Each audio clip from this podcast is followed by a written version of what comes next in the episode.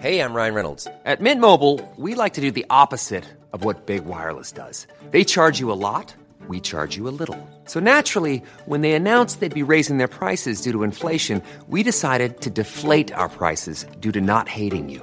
That's right. We're cutting the price of Mint Unlimited from $30 a month to just $15 a month. Give it a try at mintmobile.com slash switch. $45 upfront for three months plus taxes and fees. Promo rate for new customers for limited time. Unlimited more than 40 gigabytes per month. Slows. Full terms at mintmobile.com. Conviction can be based on non direct evidence. Dear PAO, my niece was attacked a few days ago. She sustained bruises in her arms and a deep wound on her head. She suspects that it was her neighbor who attacked her, as they had a previous altercation.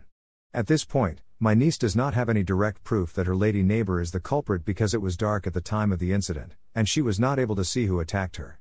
But, apart from their previous altercation, she says that there are other surrounding proofs that point to this lady as the one who may have committed the attack. If my niece will pursue filing a complaint based on non direct evidence, is it possible for the culprit to be convicted? Avita. Dear Avita, a person accused of committing a crime shall be presumed innocent until the contrary is proven. This is mandated under Article 3, Section 14, 2, of the 1987 Philippine Constitution, which states 2. In all criminal prosecutions, the accused shall be presumed innocent until the contrary is proved, and shall enjoy the right to be heard by himself and counsel, to be informed of the nature and cause of the accusation against him, to have a speedy, impartial, and public trial, to meet the witnesses face to face, and to have compulsory process to secure the attendance of witnesses and the production of evidence in his behalf. However, after arraignment, trial may proceed notwithstanding the absence of the accused provided that he has been duly notified and his failure to appear is unjustifiable. Emphasis supplied. As a corollary, it is imperative to have evidence that can substantiate one's accusations so that the person who committed a crime can be held criminally responsible. While direct evidence is ideal, realistically, it does not come about all the time, as offenders usually endeavor to conceal the crime and or their participation thereto. For this reason, our rules on evidence have long recognized and accepted circumstantial evidence. To be certain, Section 4, Rule 133 of the 2019 proposed amendments to the revised rules on evidence provides. Section 4. Circumstantial evidence, when sufficient. Dash. A. There is more than one circumstance. B. The facts from which the inferences are derived are proven. And C. The combination of all the circumstances is such as to produce a conviction beyond reasonable doubt XXX.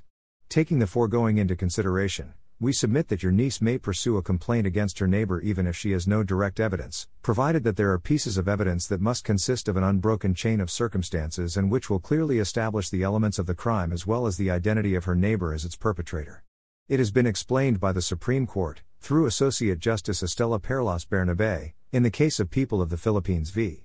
Gilbert Floresta e Silencio, GR 239032, June 17, 2019. Be that as it may, the court is aware that in certain instances, the prosecution may still sustain a conviction despite the absence of direct evidence, provided that it is able to present circumstantial evidence that would establish an accused's guilt beyond reasonable doubt. Circumstantial evidence consists of proof of collateral facts and circumstances from which the main fact in issue may be inferred based on reason and common experience. It is sufficient for conviction if a. there is more than one circumstance, b. the facts from which the inferences are derived are proven, and c. The combination of all the circumstances is such as to produce a conviction beyond reasonable doubt.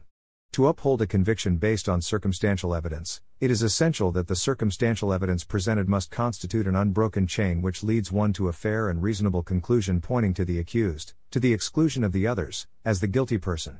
Stated differently, the test to determine whether or not the circumstantial evidence on record is sufficient to convict the accused is that the series of circumstances duly proven must be consistent with each other and that each and every circumstance must be consistent with the accused's guilt and inconsistent with his innocence. Emphasis supplied. We hope that we were able to answer your queries. This advice is based solely on the facts you have narrated and our appreciation of the same. Our opinion may vary when other facts are changed or elaborated on. Editor's note Dear PAO is a daily column of the Public Attorney's Office. Questions for Chief Acosta may be sent to dearpao at manilatimes.net.